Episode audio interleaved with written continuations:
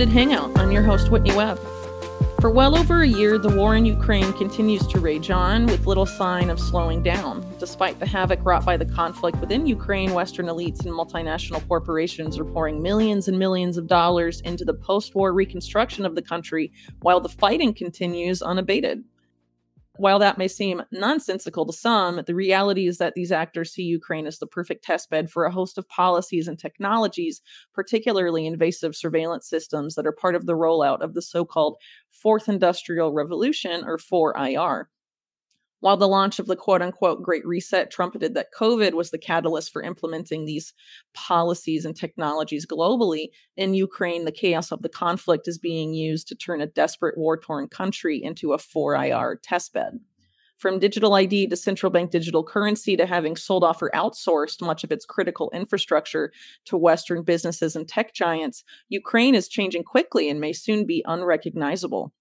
Ultimately, whatever Ukraine is becoming, it is being made to fit the visions of Western elites, like those who populate the meetings of the World Economic Forum and those who sit within the boardrooms of companies like BlackRock. To discuss this and more, I'm joined by Stavroula Pabst. Stavroula is a writer, comedian, and PhD student based in Athens, Greece, who has written for the Grayzone Slate and the satire site Reductress, among many others. She has also recently become a contributor to Unlimited Hangout with her new piece covering the very topics we will be discussing today. It is entitled Ukraine's Future Lies in the Great Reset. Thanks for joining me today, Stavroula, and welcome to Unlimited Hangout. Thanks for having me. I appreciate it.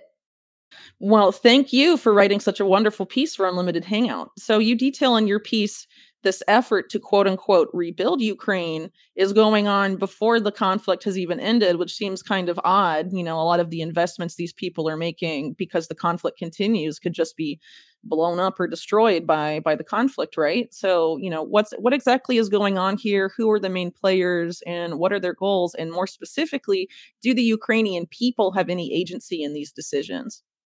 Right. So this is actually one of the main things I, I, I, discuss in the piece. There's this obsession I feel with the reconstruction efforts of Ukraine, even though, again, the war has not ended. We really don't have any idea about how long the war will be going on. But I personally think that this uh, reconstruction obsession is about preparing you know, preparing to ensure that the reconstruction goes on in the elite's interest. And we see this reconstruction effort be led by some of the world's most powerful and, in my opinion, most predatory people who are already mm-hmm. preparing to make major investments in Ukraine. Uh, one example of this is, of course, BlackRock's memorandum of understanding with uh, Ukraine's um, econ- Ministry of Economy.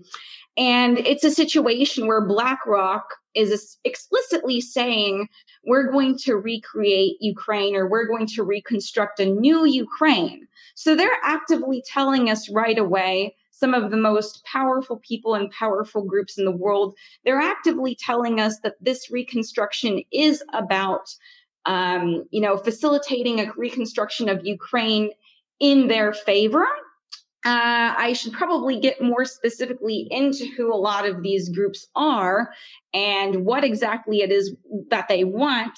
Uh, but I guess also something I'd like to say first is that these people already have a lot of power over Ukraine.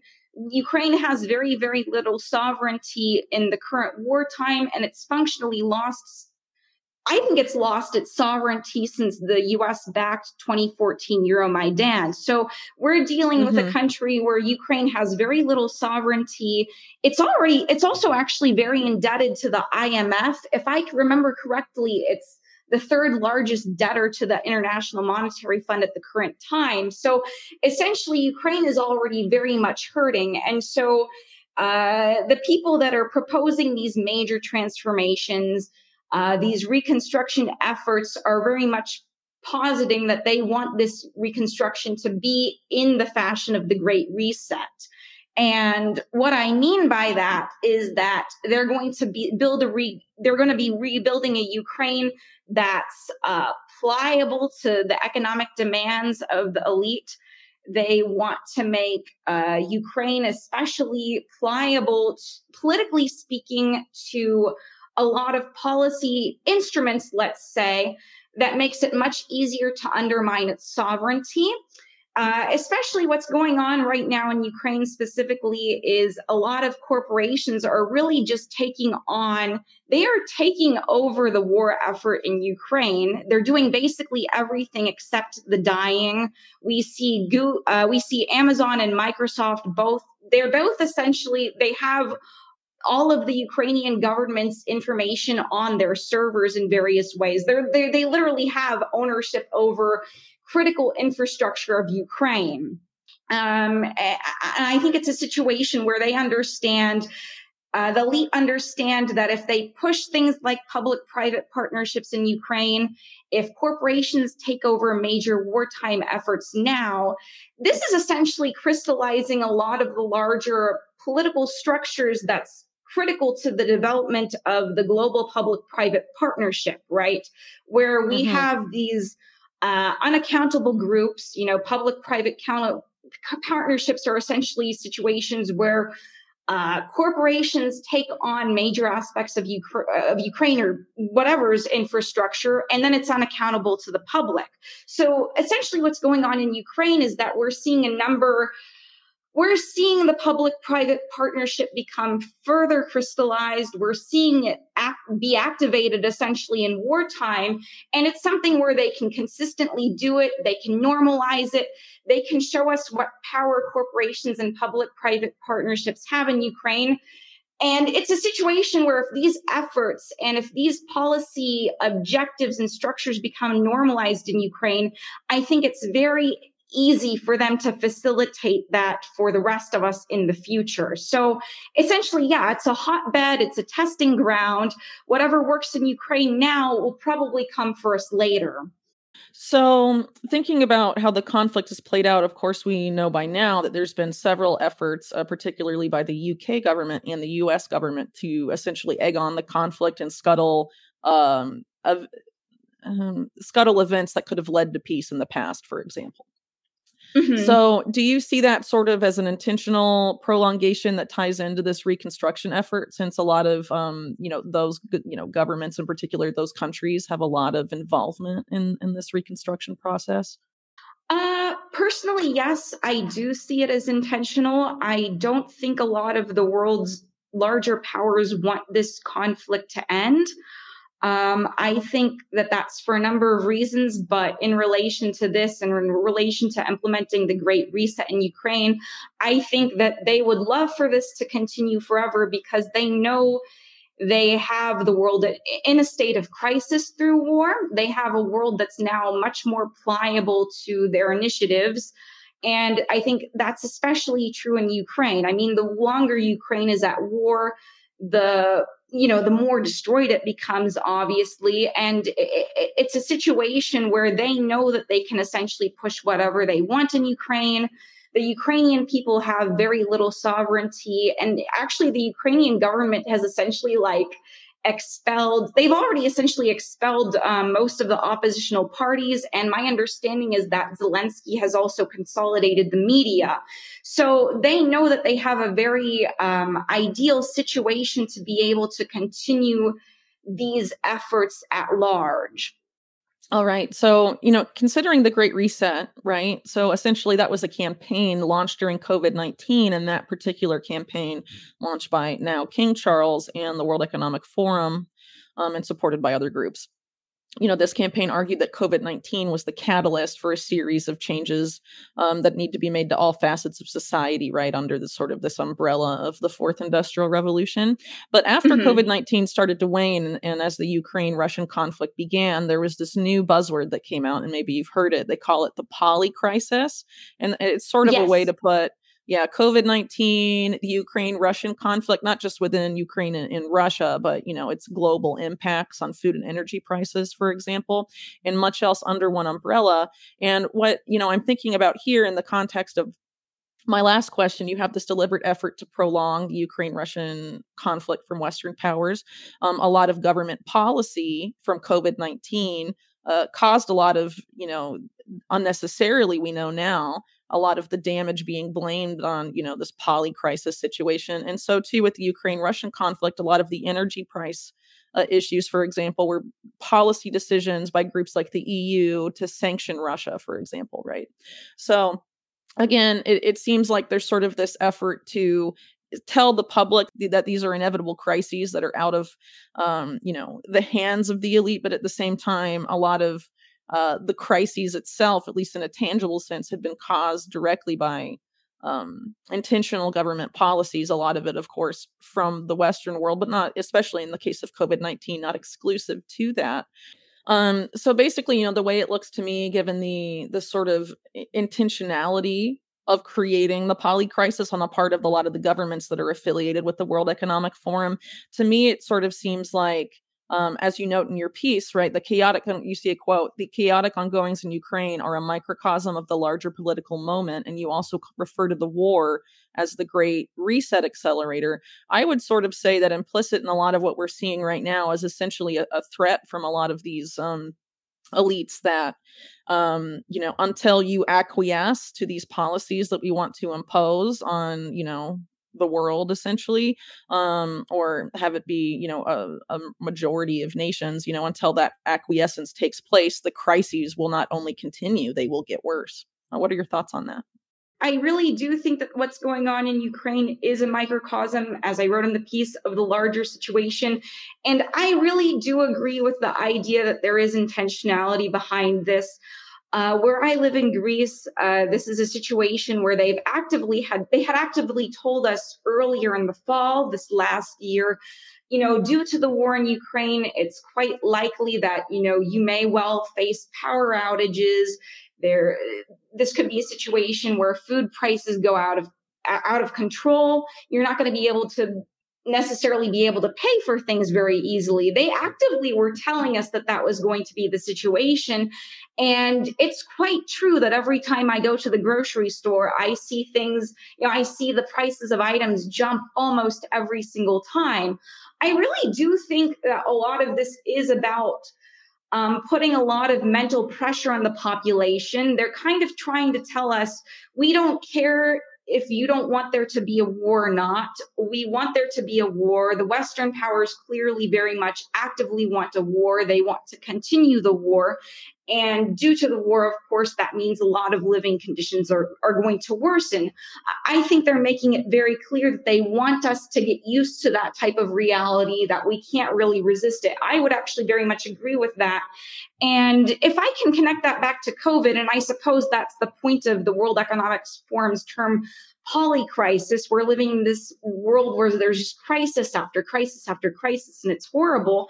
You know, they they essentially forced a lot of us to live with two and a half years of very, very excessive restrictions. And it was a situation where, sure, you know, many of us technically got through it, but it was a very mentally stressful time. And there was obviously duration to that. The lockdowns destroyed a lot of lives. And I, I think that what's happening now is let's say if uh, COVID was some kind of springboard for what was happening, I think that the war is making things even more direct. They're telling you that living standards will get worse as long as this war continues. They're trying to tell you that you have really little say about whether the war is happening, or they try to make it sound like you should not be able to fight whether a war is happening or you shouldn't be able to resist or protest in certain ways. And uh, yes, in short, I think that that's very intentional. I think they want us to feel that we can't escape the state of crisis, even though this crisis is something they very much have created. So, yes, in short, I find there's a lot of intentionality here. Yes. So another thing I, I, wanted to bring up that you've already sort of touched on, uh, but I, I, might want to make it a little more explicit, is that, for example, in Western media, uh, we're told all the time, and have been over the course uh, of of this conflict, uh, been told that you know it's necessary to support the Ukrainian side, you know, and this is why the U.S. and UK and other governments have uh, told the public to justify them sending millions upon millions of dollars uh, to the conflict with little traceability and accountability. That this is necessary to ensure democracy in Europe and you know putin is literally hitler and, and all of this stuff right?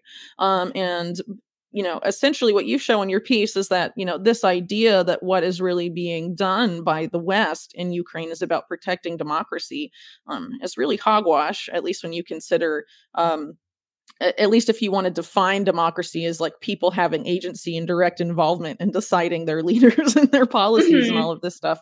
And uh, an example you sort of touched on earlier, for example, is the role of big tech like Microsoft and Google, Silicon Valley companies, right, having a major role in Ukraine's military operations, the management of the conflict, and also uh, major functions of civilian components of the Ukrainian government. And of course, these companies are not Ukrainian. They're not based in Ukraine. They're not even based in Europe. Uh, they're based on the west coast of the United States. And of course, they have a very extensive ties to the intelligence services of the United States, particularly Google, having a very well documented relationship with the CIA and Microsoft's uh, collaboration with intelligence. And, um, well, and you know, Israeli intelligence also in the mix there with Israel, all sorts of, um, you know, non-Ukrainian actors really involved. And you know, as you noted earlier, um, you know, the Ukrainian government under you know these policy directives have essentially outsourced uh, most of the functions of not just their military but also their government to these foreign multinational companies. And people in Ukraine themselves don't have a lot of say over that. And of, of course, as we know now, um, or have known for several years, uh, these Silicon Valley companies are increasingly interested in just the mass mass harvesting of data, and it seems unlikely um, that Ukrainian people have a lot of say over how their data is is being used, and uh, particularly in the Ukrainian government and military. Um, is there any transparency into how their data is being used? From what I've seen, I, I don't think so. It seems like Google and Microsoft have you know full control over over that to an extent. So you know in, in this type of public private partnership uh, like you mentioned earlier um, what exactly is is going on here? You know what are the implications for actual democracy in ukraine Sure. Um, you know, th- this is a situation of course, it's quite complicated and a lot of a lot is happening. In short, I you know, as we've said, I really don't think any Ukrainians have any real sovereignty. And this is actually a situation. What's really been interesting, though I, I will say none of this is surprising, is that uh, Zelensky, both he and the Minister for Digital Transformation, yes, Ukraine actually has a ministry for digital transformation the minister for that, who's Mykhailo Fedorov, they're actively going around. They actively show up at any high profile event they can, such as at Davos, such as at um, the Web Summit of last year, to be able to try to get investments and further uh, quote unquote assistance for Ukraine so that they can, you know, essentially try to fight this war and of course, they're acting like they are able to win this war. I really do not. I don't know how that would be possible, but it doesn't really change the fact that that's essentially what they're trying to do at every single chance that they're able to get. Which means that, yes, I mean, a large number of corporations have lined up to help Ukraine, but by helping Ukraine, I would argue that they're essentially uh, they're essentially taking Ukrainian solid uh, sovereignty, right? Whatever Ukraine's Ukrainian sovereignty exists still, these corporations are eating away with it with every agreement that is signed. And to be honest, it's to the point that if you were interested in looking up what's going on, you could probably just search for a major corporation and its efforts to assist Ukraine. You will probably find some weird stuff. It is that common. But um, yeah, essentially, corporations are eating at or they are taking on what should be government infrastructure in Ukraine. They are taking that over. I'm not really convinced there's any real transparency on how these corporations are using the information they now have. I mean, based on what I was able to look for, they publish almost nothing. And I'm not surprised that they tell us very little about the transparency of what they're doing because they realize that they don't have to. They understand, I think, very well that this is a wartime situation where uh, it increasingly seems that anything goes. They know that the Ukrainian people are in a state where they can't functionally really ask questions and actually expect somebody to be held accountable. So, in short, no, I find that there's very little transparency, and I think that there's very little chance for anybody to actually say what they'd like. Um, and I actually, I should probably talk a little bit about the Diia app, which I discuss a little bit mm-hmm. in my piece. Uh, Ukraine actually has a state and a smartphone app that encapsulates perfectly what's going on in Ukraine. And this Diia app is, it is a state and a smartphone app, uh, which I find to be quite creepy, to be honest, but okay.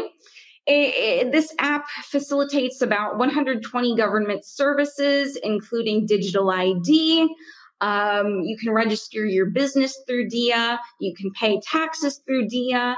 Diia has even given like cash payments uh, to people affected by the wartime.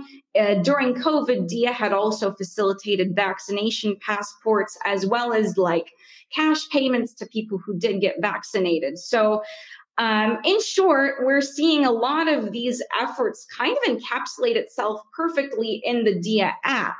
But I would say that very much Diia encapsulates a lot of what's going on wrong because, you know, you're essentially uh, forcing this government app through.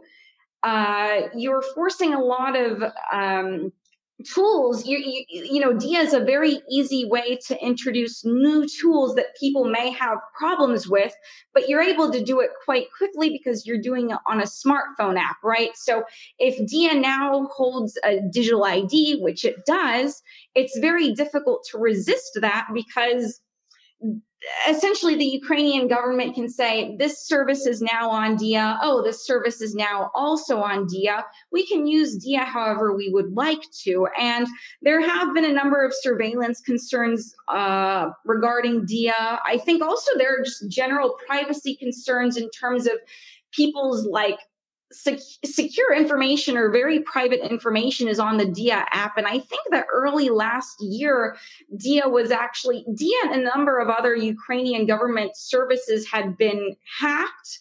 And a lot of people's information had actually been compromised, if I can remember correctly. So it's a situation where a lot of the public is being asked to use Diia to do a lot of everyday things the population is especially asked to use Diia since COVID because COVID was a time where you weren't supposed mm-hmm. to access services in person. So the, the population is kind of being slowly coerced into using this this very invasive smartphone app where they really have little say over about how it could be used by the government. And again, just the idea that you would use a state in a smartphone app where you know, who knows about um, Diia's ability to surveil the population? And I know this had this came up in my piece also, but funny enough, U.S. aid has supported uh, Diia's development.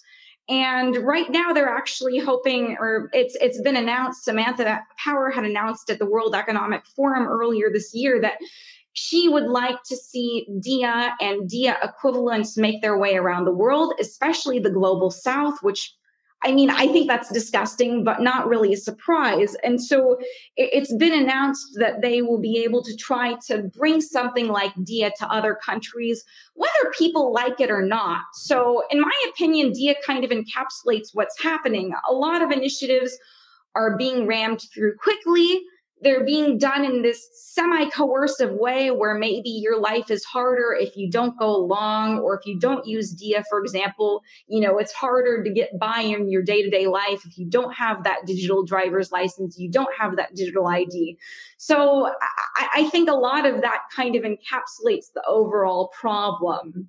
So, in my experience in, in, Chile, and I assume it's probably similar in, in Ukraine, essentially what happens when you have a lot of these government services move online uh, you stop being able to conduct them in person as you did before and this is mm-hmm. often uh, very in- inconvenient uh, for regular people so for example uh, applying for residency and things like that in chile used to be in a government office and because you know allegedly because of the migration crisis it's uh, all online now and a lot more uh, messy and a lot of times they claim they despite you uploading stuff to their servers they claim to lose your documents and all this stuff but essentially what's mm. important here is that it's um as they move everything to the digital realm, they tend to remove the equivalent to the physical realm to force you into the digital realm.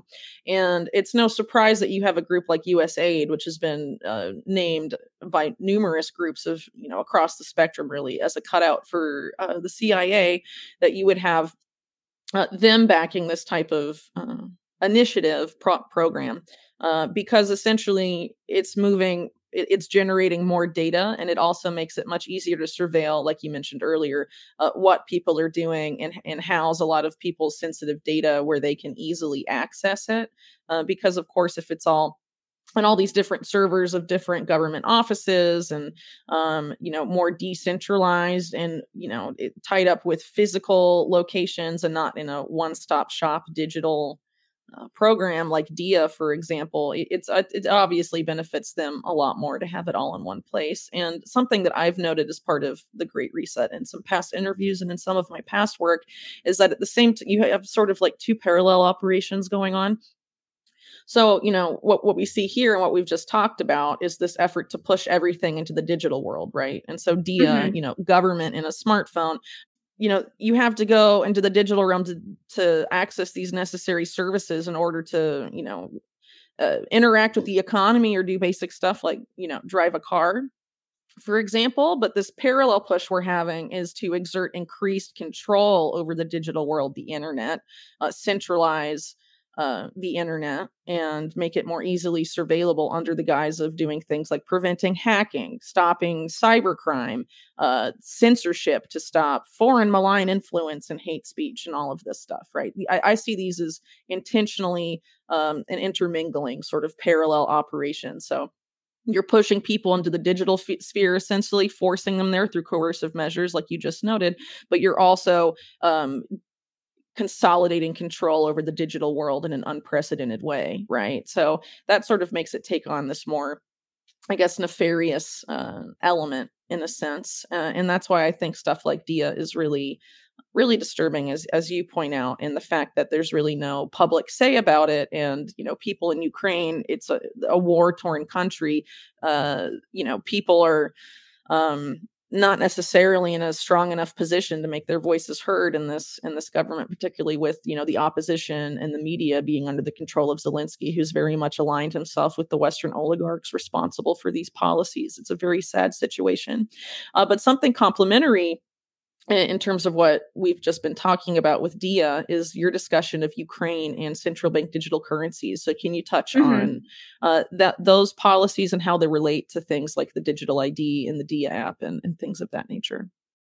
Sure. Uh, so I will touch on uh, Ukraine CBDC and quickly. I do really think that I think it's a little bit hard to say for sure what will happen, but I think Ukraine is fairly hell bent on ensuring it, it, becomes one of the world's most digitized countries. And I actually start the piece off with uh, Mykhailo Fedorov tweeting about this video where they where it's about Ukraine 2030, where they're actively telling you they want Ukraine to become a cashless society.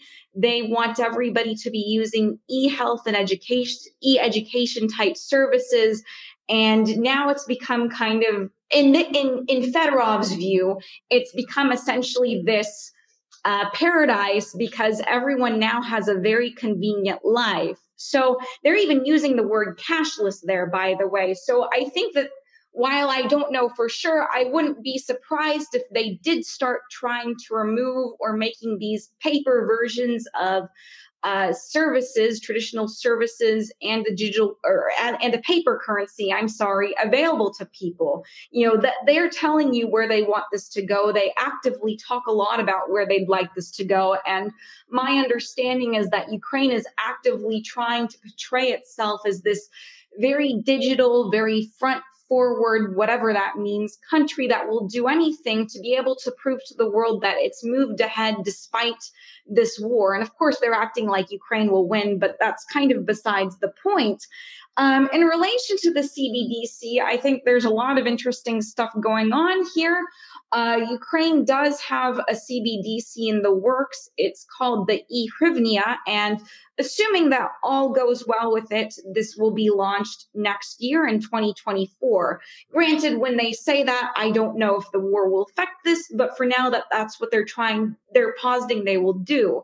Now, the e-hryvnia, there's a couple interesting things I, I did find about it because it would be facilitated by a central bank of Ukraine, but it also would run on uh, the Stellar blockchain or the Stellar blockchain network, I should say. And I think that actually, if I, I think Stellar is actually worth further investigation because if you want my honest opinion, it's a little suspect to say the very least. Um, Stellar blockchain is technically a public network, but it's facilitated by the Stellar Development Foundation, which is a nonprofit.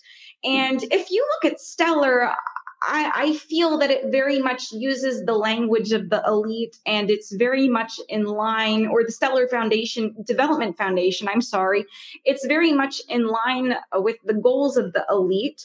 Uh, if you look at their language that they use publicly, Stellar is aiming to become a global payment standard.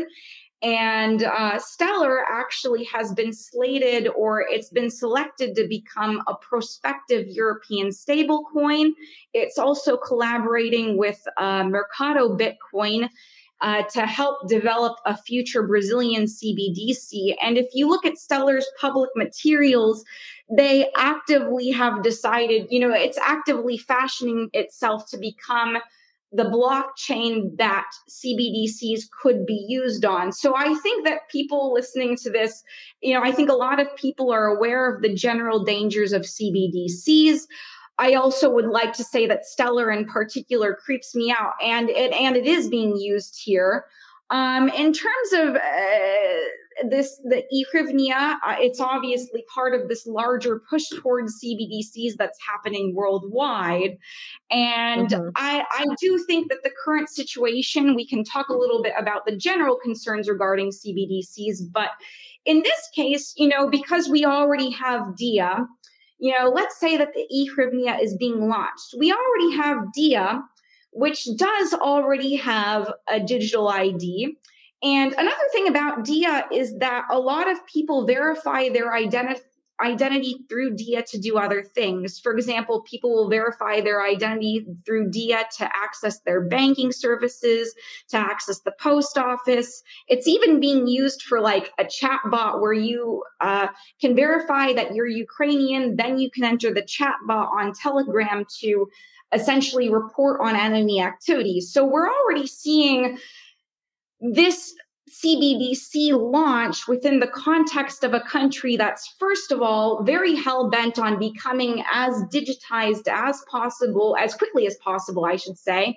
And it already has a digital ID. So it seems quite plausible that if there is an e-hryvnia launched, it would quite likely it could quite plausibly, I should say, be connected to the digital ID because that infrastructure already exists. Um, that's I, I wouldn't be surprised to see any of that considering the general drive that's ongoing in Ukraine. They're very much hell bent on trying to move as quickly as possible so that there is little say for about any of the possible dangers that this could pose to the population. I think that your audience is very aware of the possible dangers regarding CBDC, but I think in particular, we're concerned about, you know, first of all, its programmability, and second of all, it, it being tied to your identity and you know essentially uh, this digital id and the e-hryvnia being tied to a lot of basic information about you. So if one day we were to program a cbdc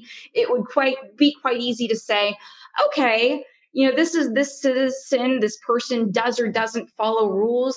This will therefore determine their level of access to goods or services. I unfortunately think that a lot of general concerns regarding cbdc's I'm very concerned for them in this case because it's again a situation of wartime. It's a situation where a war torn country has very little say in what's going on. And like I've said, it seems that the Ukrainian government is very much interested and pushing forward as quickly as possible. They don't want discussion. They want to look like they are the most advanced on earth. So I think this is a situation where priorities are clearly not about listening to people. Priorities are about moving these agendas as quickly as possible, which very much means that if we see a CBDC, I fear very much that it will be linked to digital ID and the other software or the other initiatives that the Ukrainian government is moving forward. Well, I think you're absolutely right about that because from what I've seen, um, with you know the push to con- increasingly digital, to, uh, you know, make currency digital and move to sort of the CBDC or, or pre CBDC uh, paradigm, one of the ways they're trying to uh, sell it isn't just convenience, right? It's also stuff like uh, safety from hacks, that your money's safe, and the mm-hmm. main way they're pitching that is to tie it to some sort of identity and a lot of that you know um, i mentioned on the recent interview that uh, one contributor to unlimited hangout recently told me that uh, i shouldn't that he had to change banks because they were requiring uh, him to use bio his biometrics to even be able to access his own money so you know wow that's even before cbdc has been rolled out and this is you know a, a private commercial bank uh, making that. So it's very plausible too that you know when the CBDC is rolled out, in order to access it, you'll have to prove it's really you. And what better way to do that than the g- digital ID, right? And there's plenty of um, groups out there that have already pushed for the idea of having them completely tied together. And actually, the UN has been pretty explicit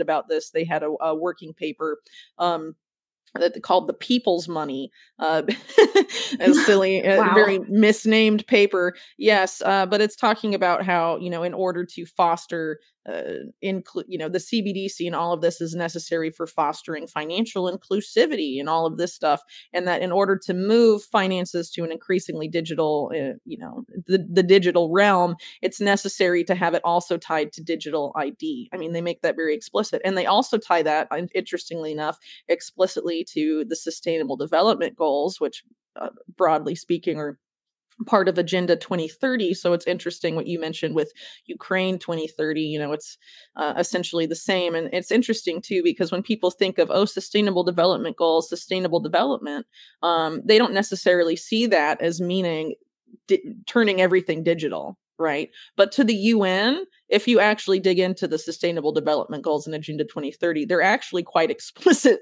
um, about a lot of that and, and frame it as more quote unquote sustainable. But you know that's debatable. And one of the mm-hmm. ways they they tend to do this is by claiming somehow um, that making everything digital is somehow greener and this is oddly something that is also being in a sense uh, you know piloted in ukraine because as you note in your piece um, there's this big push by zelensky and also by um, western billionaires uh, to turn ukraine into the quote world's first green digital economy and um, the fastest growing economy in Europe per Zelensky.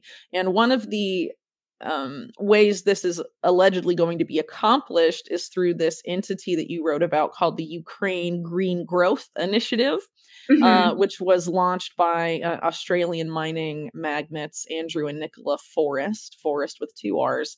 So, um, what can you tell us about Ukraine's vision, not to just be um, you know, in almost entirely digital, faster than anybody else, uh, but also greener than anybody else. And if this is actually uh, correlated with environmental justice in any capacity, or just a talking point.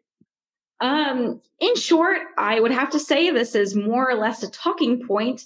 It's actually interesting that you had brought up, um, you know, this push for digitalization and green at the same time, because I, when I was doing research for this piece, I had actually seen some people use the phrasing twin transition, where there's two prongs of like the digital transformation being paired with a green transformation. So they're kind of actively trying to show you, or the elites are actively trying those, trying to tie those two transitions uh, together with their language. So that was something I actually found very interesting when I was doing my research for this piece.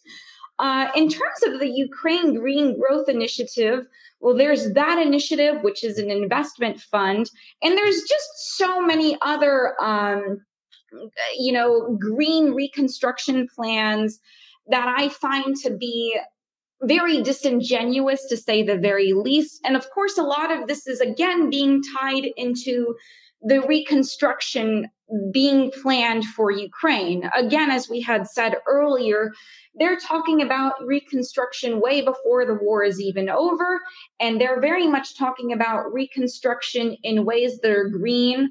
Uh, I typically wouldn't recommend people do a Google search, but I think in this case, it's kind of interesting to see what weird search results Google's going to give you in terms of the elites plans. You know, there's just so, if you look it up like green reconstruction Ukraine, green future Ukraine, you'll just see dozens of articles saying why Ukraine's transition should be green. Um, there's been this idea that a green Marshall Plan should be packaged together for Ukraine. And um, I think in all of these cases, it's very disingenuous. But what's consistent is a transformation of society being positive, right? This reconstruction is a perfect chance to transform Ukraine in ways that are green.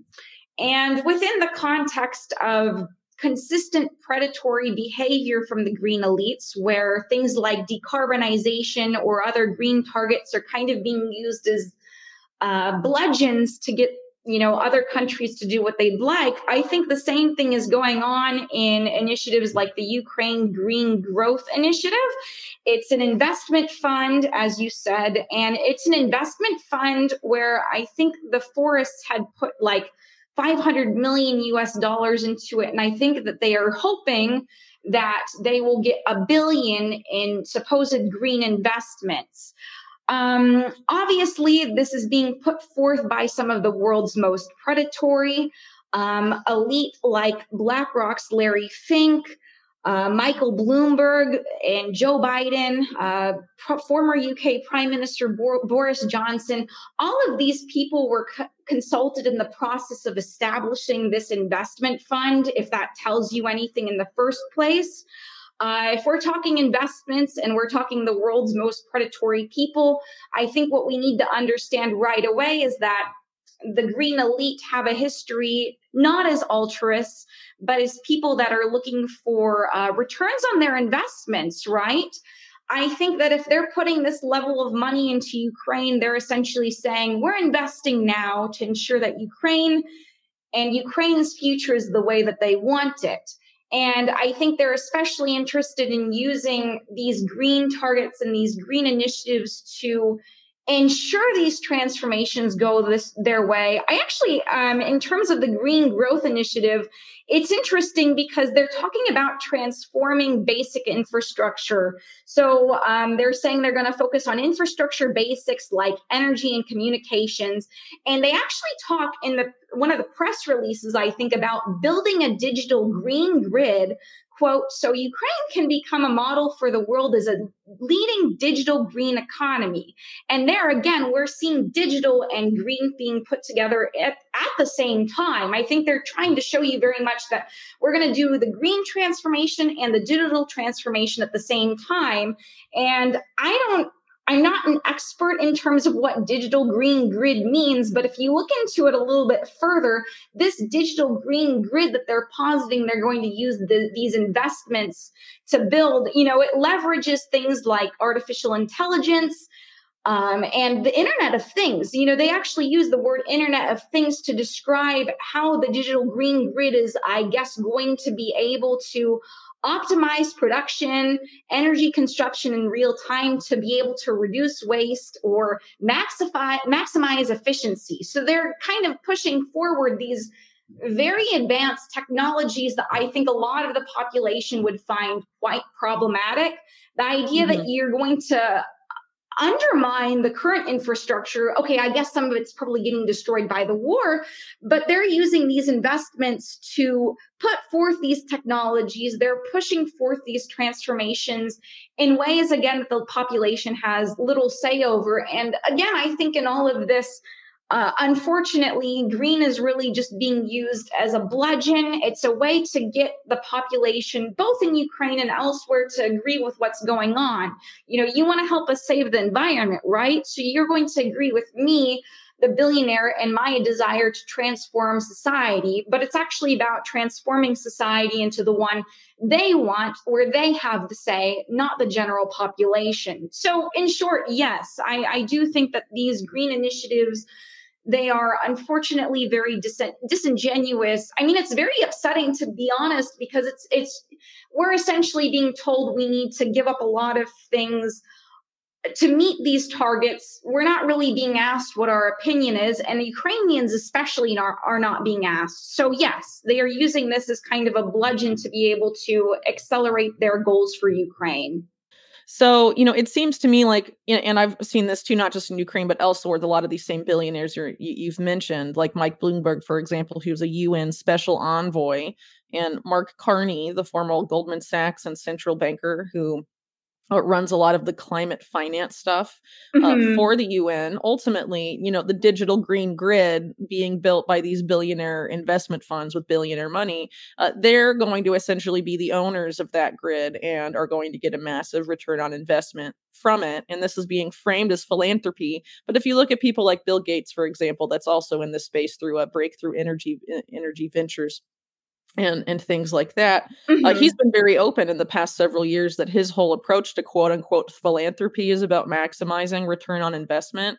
So essentially, what's been done over the past several decades, largely because of PR, is that there's been a real redefinition of what philanthropy means uh, in practice. But for the public, most people continue associating the term with altruism, and mm. this has led us to this current point where. Uh, because of that, a lot of these billionaires, what they're doing now with building things like a digital green grid in Ukraine and, and elsewhere, is being framed again as altruistic um, about concern out of the planet.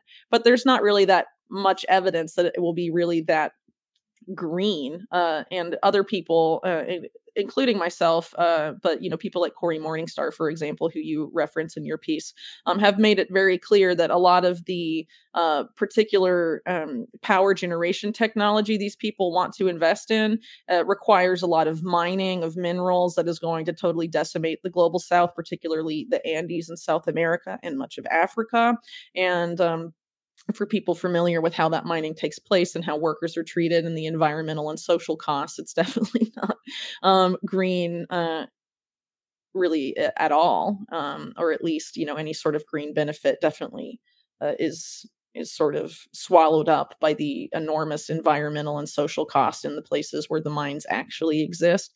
So you know, again, I sort of see this as more PR speak to sort of, again, uh, cover up the fact that what they want to do is create a digital grid and a digital economy. But by adding green to it, uh, they're able to sort of tie in the sustainable development goal uh, PR spin. And like I mentioned earlier, the UN's been very specific about framing uh, completion and implementation of the SDGs with moving into this completely digital paradigm.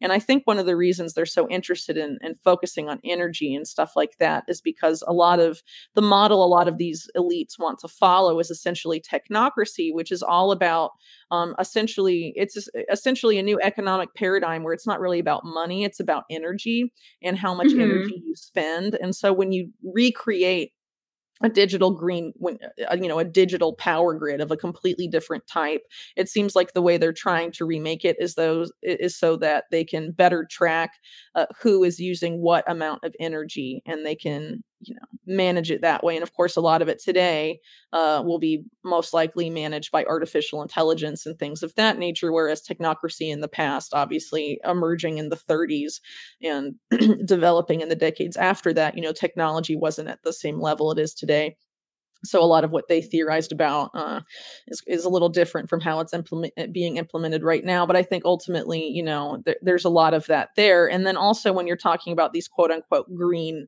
economies and development there's also this major effort to include things like natural capital um, things like um, carbon markets and all of the stuff basically creating giant new markets um, uh, that are based around the natural world and don't necessarily protect the natural world, but they certainly are uh, poised to make a lot of powerful people a lot of money as the SDGs roll out. So um you know i definitely see a lot of this stuff particularly some of the things you wrote about as it relates to quote unquote green growth uh, of ukraine sort of falling under these same uh, under these same measures and i think it, it will likely also tie in with some other aspects um, of what's going on in ukraine that you wrote about for example the the buying up of farmland and, and things of that nature will of course inevitably be tied into the same system because as you note in your piece a lot of the same uh, people buying up the farmland are kind of on board for this broader digital quote unquote green transformation. Yeah, yeah. And uh, I think, I, I guess the best way to put a lot of this is that I'm unfortunately not surprised by any of it. And I think it's all I think it's all unfortunately happening in a perfect way in Ukraine because they know they have us in a state of crisis and they know that they have had Ukrainians in a state of crisis. I didn't touch on this in the piece, but I'll have to share it with you. I have been doing some looking into like, you know, Ukraine's plans to be green. And actually, at COP27, I know that the UNDP Ukraine had hosted some kind of seminar where they're actually discussing uh, carbon markets, for example. So there, there's active talk about a lot of the initiatives you had just described, even though they didn't actually make it into my final yeah, piece. It, it's everywhere. yeah, and I, yeah, and I think that they are very interested in developing green tools for Ukraine and green economic or banking tools for Ukraine's future. Um you know and it, it, all sounds very nice. And i almost i don't know how to word it. I almost feel like they're trying to use this flowery language to wash us out to confuse us all out. But I, I, the idea that any of this is about sustainability is just a big lie. And i think it's all very disingenuous in terms of like um the, the buying out of, of, of farmland i mean i was kind of i would not say i was shocked by it but it's unfortunately par for the course. What's going on there that I find not surprising again is that you know major agribusinesses major financial groups like vanguard bnp asset management holding um, there's there's a couple other major Ukrainian agribusinesses that have also bought up a lot of the farmlands. What's interesting about that is actually a lot of these groups I just discussed are indebted to groups like the European Bank for Reconstruction or Development and Development and the European Investment Investment Bank, the um, International Finance Corporation, which is an arm of the World Bank. So you're seeing a situation where like oligarchs are buying up Ukrainian farmlands, but in turn, those oligarchs and agribusinesses are actually indebted to the world's major financial institutions. And I, I think what's important to say here, or an important note, is that the an institute called the Oakland Institute had published a report on this, and they actually note that a large a lot of major agribusinesses buying up Ukraine's farmlands are actually indebted to major world institute world financial institutions. So they're indebted to like the World Bank for Reconstruction and Development, uh, the IFC or the International Finance Corporation, which is an arm of the World Bank. So we're essentially seeing a situation where oligarchs are buying up Ukrainian farmland, but the, in turn, these oligarchs and agribusinesses buying up the farmland are indebted to the world's major financial groups.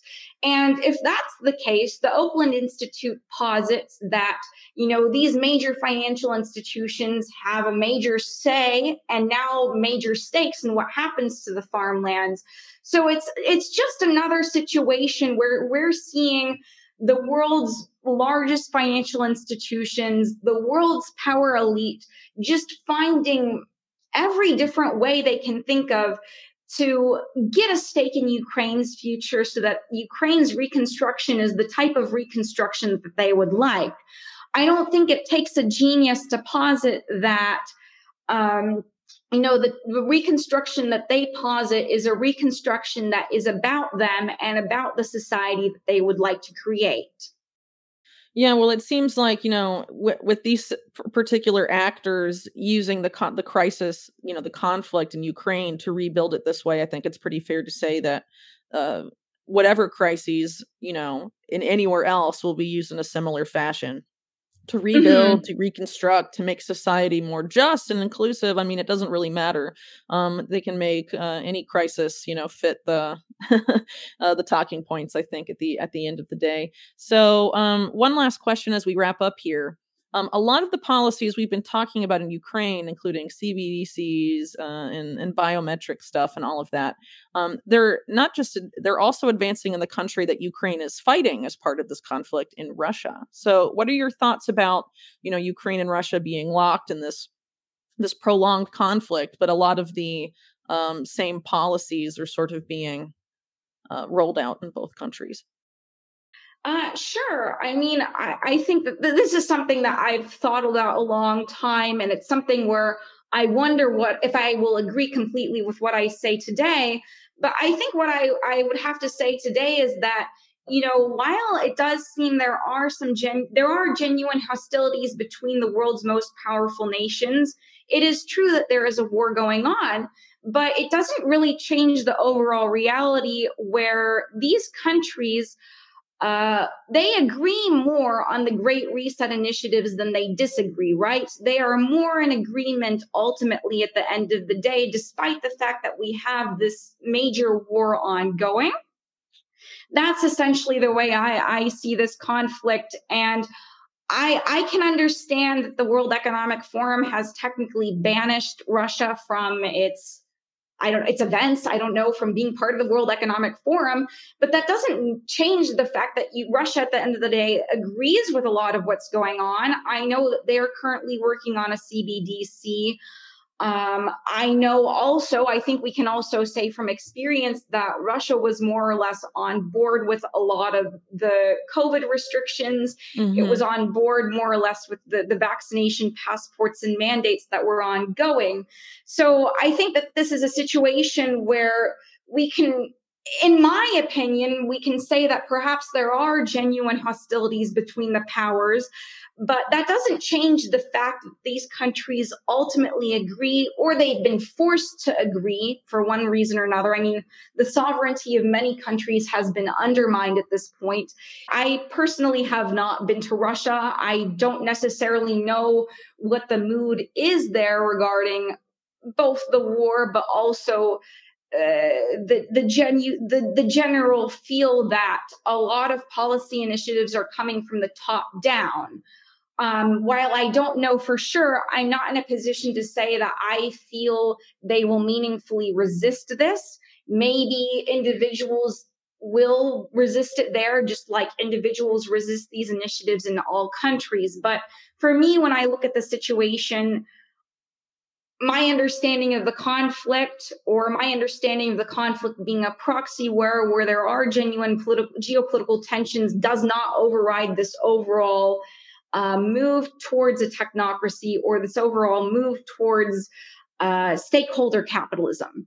Well what concerns me is that you know Russia and some of its allies and, and BRICS and you know the multipolar order, as as some have called it, are are very much con- committed also to Agenda 2030 and the Sustainable Development Goals, which, uh, as, as we've talked about, um, you know, sort of entail a lot of these same policies uh, that are under scrutiny in, in your piece about Ukraine specifically, and you know, I think ultimately some of the um, actual you know reasons for hostilities between these groups is about whether it will continue to be you know this agenda 2030 uh, paradigm whether it will continue to be dominated by the unipolar so-called unipolar order i.e the west the anglo-american alliance and whatnot or whether it will be uh, more dominated by you know the brics countries but a more like multipolar uh, paradigm, as it's called. But necess- you know, at the end of the day, um, the Sustainable Development Goals and Agenda 2030 are ultimately about technocracy. Uh,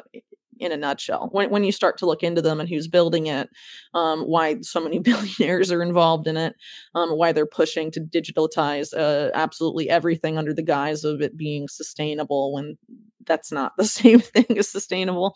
And and all of this stuff you know it seems to me uh, at least personally um, more like who's going you know w- eh, you know who's going to be on the top and what the uh, how power will be divided in this coming technocracy right um, mm-hmm. as opposed to really being opposed to the you know the technocracy itself right um, but again you know it, it's obviously a really complicated thing to unpack um, and you know there's a lot of questions being raised on on all different sides about the nature of the ukraine russia conflict as it wears, wears on because you know it was a wrench uh, you know a lot of people thought it was going to end much sooner because russia's military is is so large and the way the so you know quote unquote special military operation was described, a lot of people thought it would happen faster, and people are puzzled uh, why it's been so prolonged. And now you have these statements from the head of the, the Wagner group saying he's been essentially denied ammunition and, and things like that by the Russian military. I mean, there's a lot of weird things um, going on, and I honestly don't think any one person can really make sense of it all um, at this point mm-hmm. in time because there's just so many data points and so many moving parts. But the fact that you have um, you know Ukraine with the Western elites behind them, so committed to Agenda 2030 and the SDGs, and then you have Russia and, and China and Brazil and and the BRICS nations similar being similarly being so committed to them as well. You know, there seems to be again a lot of agreement about how to move forward, just not so much about how power will be shared. Uh, you know, that's just my opinion. Um, I don't know. Do you want to add anything to that, or? Um, yeah, I guess the only thing I really have to say about that, maybe a couple of things, is I, I mean, yeah, and this has kind of changed or challenged my politics a lot over the last couple of years, essentially yeah, because I, I yeah, I mean, I really don't see the BRICS bloc opposing a lot of these things in fundamental ways or meaningful ways. And I think the same thing had happened during COVID, right? I mean, a lot of these policies were so top down, and it really didn't matter which country you were in.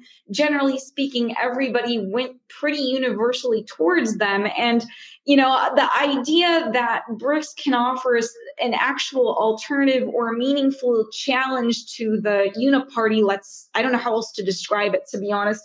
I, I'm increasingly skeptical of that as time goes on because I don't see them challenge a lot of the main uh, initiatives that are are part of the Great Reset. You know, they are also developing CBDCs. They're also quite happy. You know, they're quite happy with a lot of these um, basic things that I, I personally have a lot of issues with in terms of just what I consider dignified life, where I have the ability to say, you know this this is what i'd like this is what i wouldn't like. And i think a lot of people that are still kind of on the BRICS team they either downplay the possibility for abuse a lot of these measures um, imply or they almost say that they are a good thing. And so I, i'm increasingly skeptical first of all uh, personally i should say but again it is a very complicated situation.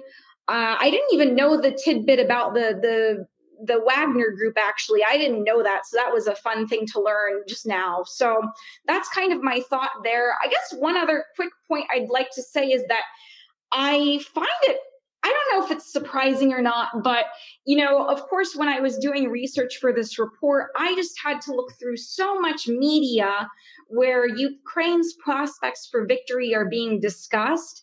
And everyone writing about Ukraine's prospects for victory, if, they belong to the elite political class, if you can call it that, they seem so steadfastly um, they seem very obstinate about the idea that Ukraine will win no matter what. And I don't know if this is a silly observation or not, or, but it's really starting to bother me that they keep saying that because if I look at the objective situation, it just seems that this is going to go on for a long time. I don't necessarily see a clear uh, window for Ukraine to win.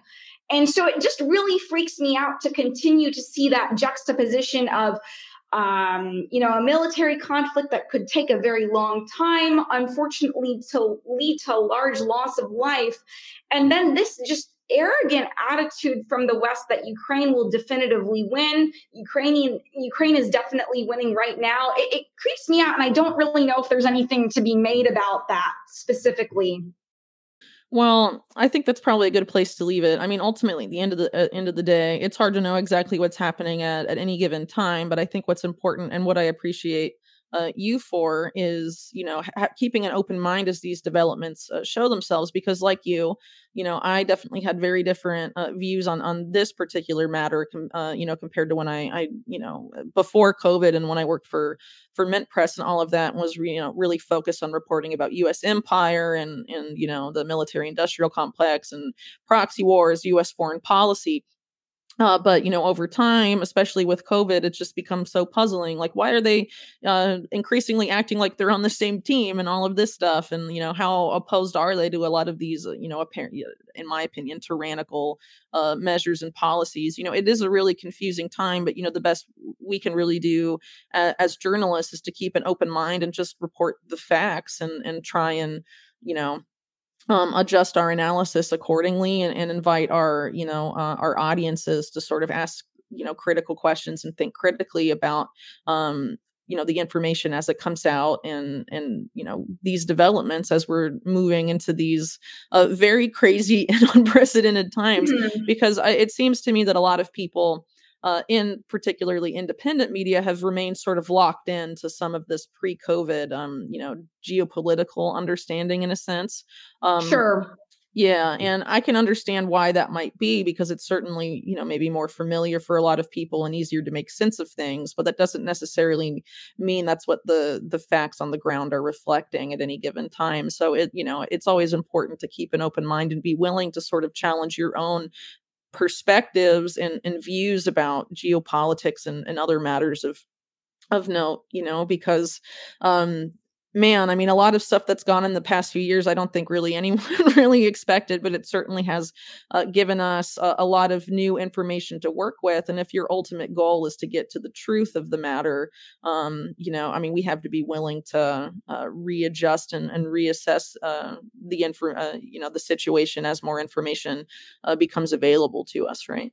Yeah, definitely. And I think for myself, yeah, I mean, COVID was personally a, it was a very big turning point because I know I fell for it for a few months. I don't know how else to word it. Yeah, I fell for for a little while. And then kind of when I realized the damage that lockdowns were doing to society and realizing that a lot of people were just outright ignoring the dangers of these top down measures, I mean, it kind of forced me to ask questions like, why is everybody doing this at the same time? And does this mean that these powers agree more than they disagree? And if they agree more than they disagree, that's a big deal. And I, as a journalist, have to be very open to that. I, I, I really try to be very open minded because I understand that I was, I definitely was fooled. Uh, but I, I think it's very critical at this stage when it's very hard to say what will happen. I mean, it really feels that all things are kind of a go for the great reset and all things are kind of a go for this big transition or transformation of society. So at such a at such a critical time the best thing that i think we can do is be careful about jumping to conclusions about what any one country will or won't do and to be try to be yeah just try to keep an open mind. That's what i've been trying to do and in my reporting i've been trying to be honest about that. I, I, want to I want to understand why do these countries agree more than they disagree, and what does that actually mean for our future? So yeah, in short, I, I agree with you. All right, well, that's probably a good place to leave it. So thanks so much for coming on. So uh, for everyone listening, can you let us know um, how we can follow your work and support you? Sure. Uh, so you can follow me on Twitter at stavroula.pabst, and it's all lowercase. I also do have a Substack. Um, it's just stavroulapabst at substack.com. And um, I, I, to be honest, anybody following me, anybody sharing my work, that's the best way to to support me at this time. You're also welcome to give me donations or you know, subscribe to my Substack either for free or paid. I am an early career journalist, so any support and sharing my work is actually very appreciated at this time. Thank you. Oh, thank you. And thanks to everyone uh, for listening, hopefully sharing this podcast around. And uh, as always, a big, very special thank you to people who support this podcast. So uh, thanks so much, everybody, and catch you all in the next episode.